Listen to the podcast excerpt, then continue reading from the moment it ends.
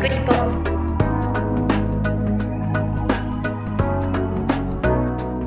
この番組はすべての都道府県や海外約50都市に取材拠点があり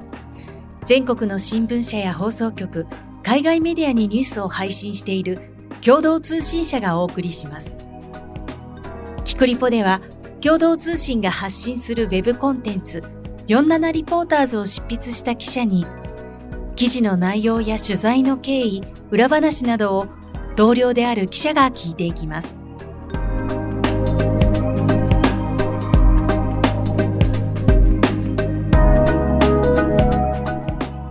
本日のナビゲーターはデジタルコンテンツ部のメラです。今回は47リポーターズの人気連載鉄道何これの筆者であるワシントン支局の大塚圭一郎デスクをゲストに迎え、鉄道に関する話題の特別編の第7弾をお送りします。今回のテーマは隠れた LRT 大国アメリカの一風変わった路線ということです。ワシントンとオンラインでつないでいます。大塚さんよろしくお願いします。大塚です。どうぞよろしくお願いいたします。アメリカっていうと、はい、まあ自動車大国っていうイメージの方が大きいんですけれども、はい、LRT も実は意外と走ってるんですね。ええ、あ皆さん意外だと思うと思うんですけども、はい、自動車大国のアメリカでもですね、えー、LRT 次世代型路面電車というのね、はい、結構多くの都市を走っていてさらに建設も進んでいるという状況にあります。であのこれ APTA アメリカ公共交通協会によりますと、はい、この自動車道と併用軌道を走るですね。あのあと専用軌道も走れる LRT、うんうん、あとはまああの大体が道路の上だけを走る路面電車、はい、これらを合わせてですね、えー、およそ30都市圏で走っているという。へえ、結構な数ですね。意外と多いですよね。うん。なんであのアメリカでは LRT の導入が進んでいるんですか？えー、これはやっぱりあの経済効果が生まれるというのと、はい、えー、地球温暖化対策、これらが両輪となって進んでいると言えます。はあ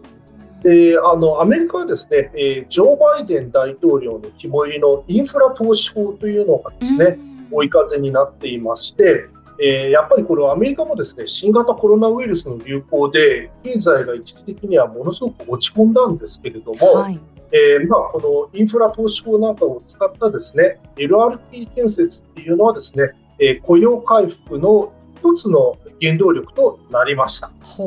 で、さらにですね、はい、こういう LRT とか路面電車というものができますと、いわゆるこうバイカーを買うのが難しい低所得者層なんかも通勤しやすくなるわけですよね。そうなるとですね、えー、やっぱりあの今、人手不足なんか一部の業界では非常に顕著になってしまっていますけども、はい、えー、労働力の強化がさらにはまあ雇用の創出ということも期待できるわけです。なるほど。すごい今あの余計なことがちらっと頭に思い浮かんです。あの街づくりをするゲームってあるじゃないですか。あそうです。イング社の移行ですね。ああいうのって、やっぱ電車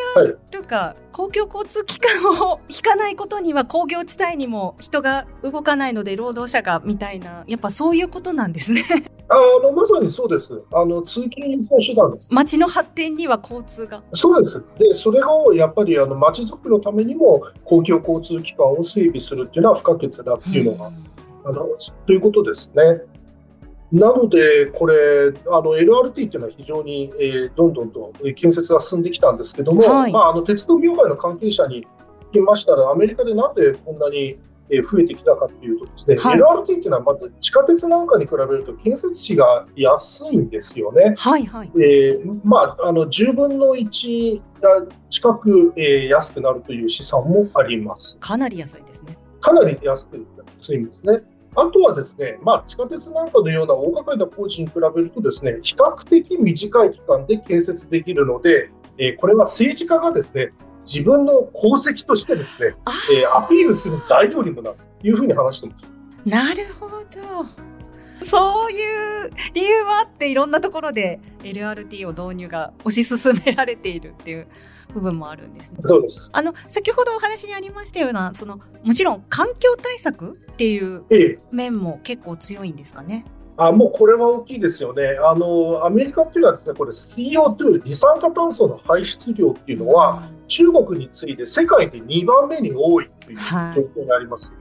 えー、ところがですね、ドナルド・トランプ前大統領がですね、はい、えー、これ温暖化防止のための国際協定のパリ協定から離脱したんです。うんそうですね。で、バイデンさんが、えー、まあ、選ばれて大統領に就任して、これ、復帰を決めましてですね。はい。それで、まあ、2050年には CO2 などのこの温室効果ガスの排出実質ゼロに向けて、えー、対策を強化するというふうにですね。その点からもやっぱり LRT っていうのはね、あの、導入が進みやすいっていう乗り物なんですね。あそれはやっぱり大きいですよね、やっぱりマイカーで通勤するのに比べて、こういうふうに LRT で大量輸送すれば、ですねそれだけ排出ガスというのが大きく減りますので、まあ、期待されますよね。なるほど。今回のテーマは一風変わった LRT の路線ということなんですけども、はい。はい、例えばどういったものがあるんでしょうか？えー、一つはですね、これ、東部のですね、マサチューセッツ州の大都市のボストン都市圏を走っている LRT の路線にグリーンラインというのがあります。はい。あとですね、えー、西部のカリフォルニア州のロサンゼルス、はい、あとニュージャージー州のニューアークといったところに走っている LRT もそうなんですが、はい、これらに共通しているのは、ちょっと、えー、日本では考えられないようなですね、はいえー、ところを走るんですよ。どこでしょう？日本では考えられないような。ええ、これはあの路面電車なんかで日本で見るような低床式車両っていういわゆるお年寄りや車椅子の方も利用しやすいえー、床を低くした構造の列車なども活用されてるんですけども、はい、えー、なんとですねこ路面電車風の車両がですね、はい、地下をに潜って走る。えー、地下鉄じゃないのに地下に潜る。はいそうなんですよ。なので、路面電車が、まあ、道路の上で走るっていうの他にですね、まあ、郊外に行ったら専用機技道で、まあ、その電車だけが走る区間もある。さらには、都心部では、地下に潜って走る、なかなかこう三者三様のような面白いところが見られますそれは面白いですね。っていうか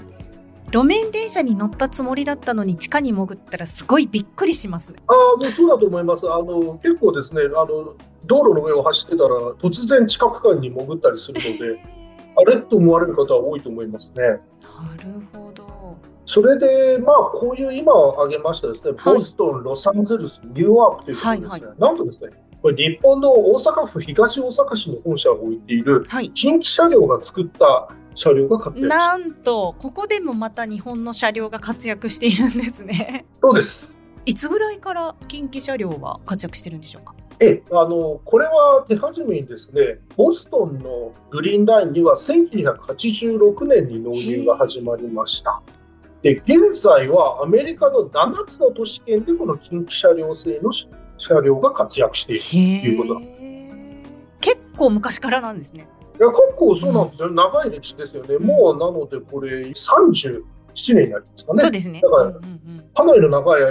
えー、アメリカで活躍してきたんですよね。であの私も以前ですね、これ、近畿車両の美内健治取締役常務執行役員に、えー、お話を伺ったんですが、まあ、これはデザインの車両設計の専門家の方なんですけども、えー、おっしゃってたのがですね、はい、えー、歴史ある街並みのボストンでは、えー、古風な外観の車両にするなど、街に合わせたデザインにしてきましたというふうに話しておられました。なるほど。ま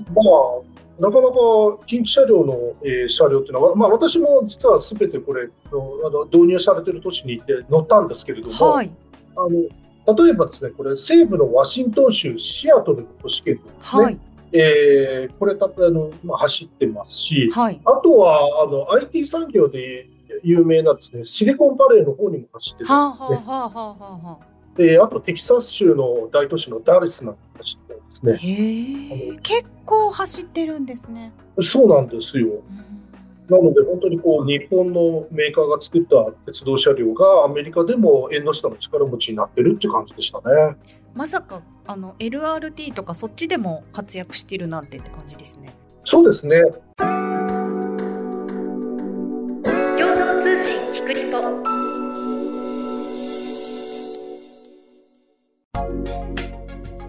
他にはどういう変わり種の LRT 路線あるんでしょうか？ええ、あの、それで今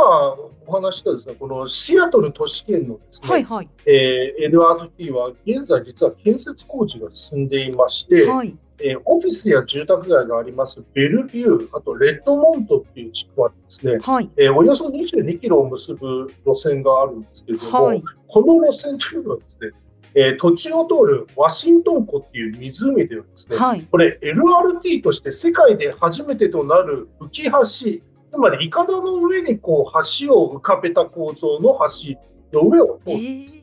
えー、え ちょっと想像するのも難しいんですけど、ええ、そういうもう今そういう建設が進んでるんですね。そうなんです。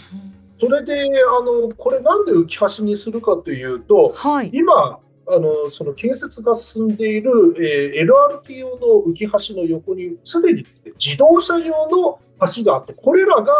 浮き橋になってるからなんですよ。なるほどなるほどそそちらに合わせて、まあ、LRT の方も浮き橋で通すと。ままおそらく多分その橋脚を立てるとかっていうよりまたコスコスト面とかの問題なんですかね？浮き橋で作るっていうのは。そうですねあと横にあるこの自動車用の浮き橋と合わせるということで。いうのもあのあって、あと、まあ、工事おっしゃるとおり、工事のあの難しさっていうのもあって、橋脚にしない、まあ、浮かべるという方式を選んだということのようなんですけど、でもこれが長さが結構ありまして、はい、あの自動車道がこれ通った時にも画期的なことで、はい、えー、長さが全長およそ2.3キロあるんですよ。2.3キロいかだの上の橋があるんですね。そういうことなんです。で、これはもう自動車道としても世界最長の浮き橋ということなんです。そりゃそうですよね。なんですよね。ですけど、まあ、LRT もできる、ね。え、でも、自動車も結構すごいなと思いますけど、そこに線路を通すっていうのもなかなかですね、難しくないんですかね？いや普通に考えたら、これはなかなか至難の技のように感じますよね。はい。でこれあの運行当局の方はですね、はい、やっぱり水位によってこの水の高さが変わる浮き橋に線路を敷くというのは難しい作業だということはやっぱり話してます。なるほど。えー、で私はですねこれ2年前、シアトルを訪れてその今お話した自動車道の浮き橋のところはあの車で通ったんですけども、はいはいはい、なんかあの普通の橋に通るのに比べてですね何か浮き沈みしているような感覚になるのは 私は浮きあの浮き橋だと分かってるからなのか本当にそうなのかよく分からない。でも多分ねゆ揺れはありますよねきっと。多分あるんでしょうね。ですよね。えー、なんか本当にあの浮き沈みしながら通ってるような感じでちょっと怖い感じもしました。なんで LRT で乗ったらさぞかし興味深いなと思います。いやというか線路自体が大丈夫なのかっていうのがほ本当に疑問が 尽きないですけど。そうですね。まあ、で線路っていうのはもともと非常にこうしなりやすいっていう特性はありますのでね。あのなのでよく貨物列車で線路を運んでカーブの区間に差し掛かるときに危ないと思うんだけど実はカーブのところで線路が自動的に、えー、曲がってですね、はい、それで通ることができるっていう特性あります。えー、そうなんだ。なので線路って結構あの柔軟にできてるんですよ。じゃあ浮き橋も大丈夫なんですかね？大丈夫なのかなと思うんですけどね。で、私はそれ通った時ももうすでにですね、はい、この橋の部分なんかはできていたんで、はい、もうこれ結構建設の開業も早いのかなというふうに期待してたんですけど、はい、ところがですね、最近入った情報によりますと、はい、なんかこの建設する浮き橋の区間を含めた建設区間ではですね、はい、コンクリートを支えている構造に問題があったということが見つかってですね、ええ、それで実を言うとですね、本来ならば今年2023年に開業する予定だったのが、はいはい、えー、延期されてですね、この区間の開業は2025年春まで延期されただいぶ先になっちゃいましたね。そうなんです。だからもしかしたらこれ浮き橋の部分でも依然不安があるのかもしれません。ちょっとあんまりそこは当局ははっきり言わないんですけど、ね、なるほど。まあ本来だったらもうね、今年もそろそろ開業していたのかもしれないものが。そう、本当は乗りに行きたかったんで、ね、楽しみだったのが、ちょっとポストポーされてしまって残念だなっていうのはあるんですけど、どまあでも安全第一なので、まあちょっとしょうがないですよね。そうですね。まだ他に変わってる LRT ってありますか？あとはですね、はい、これ LRT を我々、えー、新聞なんかもですね、次世代型路面電車というふうに呼びますし、はい、まあ私も通称そのように記事には書いていますけど、はい、実はこの呼び方が由来でしまうようなちょっと不正確になってしまうような列車もある。ほう、どんな列車でしょう？えー、これはですね、私にちょっと一事例として言ったのがですね、先月ですね、はい、ニュージャージー州の州都トレントンと、はい、あとですね、えー、これはあのペンシルベニア州の最大都市のフィラデルフィア、はい、その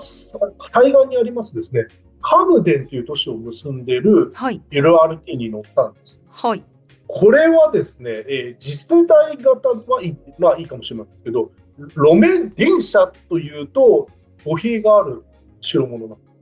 というのは？つまりですね、あの、これはですね、搭載しているのはですね、はい、ディーゼルエンジンで、電車ではない、モーターではない。路面機関車？汽車というものでしょうまあ、次世代型、まあ、路面列車という言い方をしたんですけどね。まあ、もともとこの LRT っていうのは、あくまでラライト・レイル・トランジットなんで、そうですね。えー、まあ、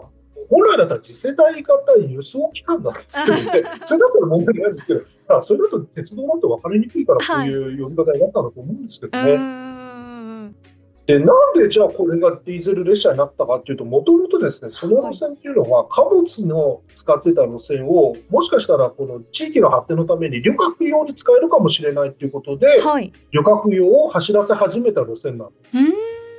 なので、まあ、わざわざそのためにですね、あの、画線を通してですね、電車にするっていうのはコスト効果が良くない。なるほど、なるほど。なんですよね。なので、えー、あの、ディーゼルエンジンを搭載した列車だけを走らせてるということで、まあ、実を言うと同じような路面列車というべきか、はいはい、LRT はですね、えー、カナダの首都のオタワでも走ってへえ、そうなんですね。えー、まあ、電化区間じゃないというところでもは走りますと。そういうことです。で、なんか面白いのがですね、じゃあそのディーゼルエンジンはどこにあるのっていうとですね、うんうん、えー、これ、車体はですね、まあ、3つから構成されている、これ、編成になってるんですけども、はい、真ん中の車体にディーゼルエンジンが積まれてて、はい、その真ん中のディーゼルエンジンがあるところは通路しかなくてですね、椅子はないんですよ。へえ、面白いですね。1両目と、あの一応便宜上両っていう呼び方しますけど、はいはい、1両目と両目には椅子がありまして、はいはいはい、その通路は通れるんですけども、はい、えー、その扉が閉まって通路を開けてですね、はい、開けてですね、突破を開けて、通路を通ると、やっぱりそのディーゼルエンジンの横ではガーというすごい音がな相当ね、音が聞こえますよね。ましたね。へえ、それはなかなかでも面白いというか、鉄道ファンにとってはなかなかレアな体験ですね。まあそうなんです。えー、まあもう一つ、それ余計なこと言うと、その、行き先のカムデンというところはですね、はいはい、なかなかあの治安があまり良くないところでですね、はい、凶悪犯罪の発生率がかなり高いところっていうところがですね。私が行ったのは日中で、あの、全く問題はありませんでしたけども、はい、えー、もしご興味がある方は、あの、できる、ちょっと夜間に出かけるのはお勧めしない。しない。えー、日中にいらっしゃってくださいというアドバイスをしたいですが、まあ、ニューヨークからもちょっと行っては、行けるところなので、ご興味のある方は、ぜひ足を運んでいただきたいですね。珍しいですね。残念ながら今日もお時間が来てしまいましたが、最後に私からお知らせです。えー、鉄道のこんな話が聞きたいというリクエストや感想は番組の概要欄にあるフォームからお寄せいただくか、ハッシュタグキクリポをつけてポストしてください。公式インスタグラムへの書き込みもお待ちしています。Apple Podcast、Spotify、Google Podcast、Amazon Music など各種アプリでの番組のフォローもぜひお願いします。では、大塚さん、また次のキクリポ特別編もよろしくお願いします。ありがとうございました。どうもありがとうございました。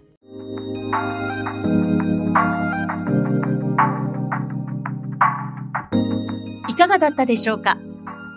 共同通信キクリポでは、リスナーの皆さんからのご意見ご感想をお待ちしています。番組の概要欄にあるメッセージフォームからお寄せください。ハッシュタグ、キクリポをつけたつぶやきや、キクリポ公式インスタグラムへのメッセージも大歓迎です。番組やインスタグラムのフォローもぜひお願いします。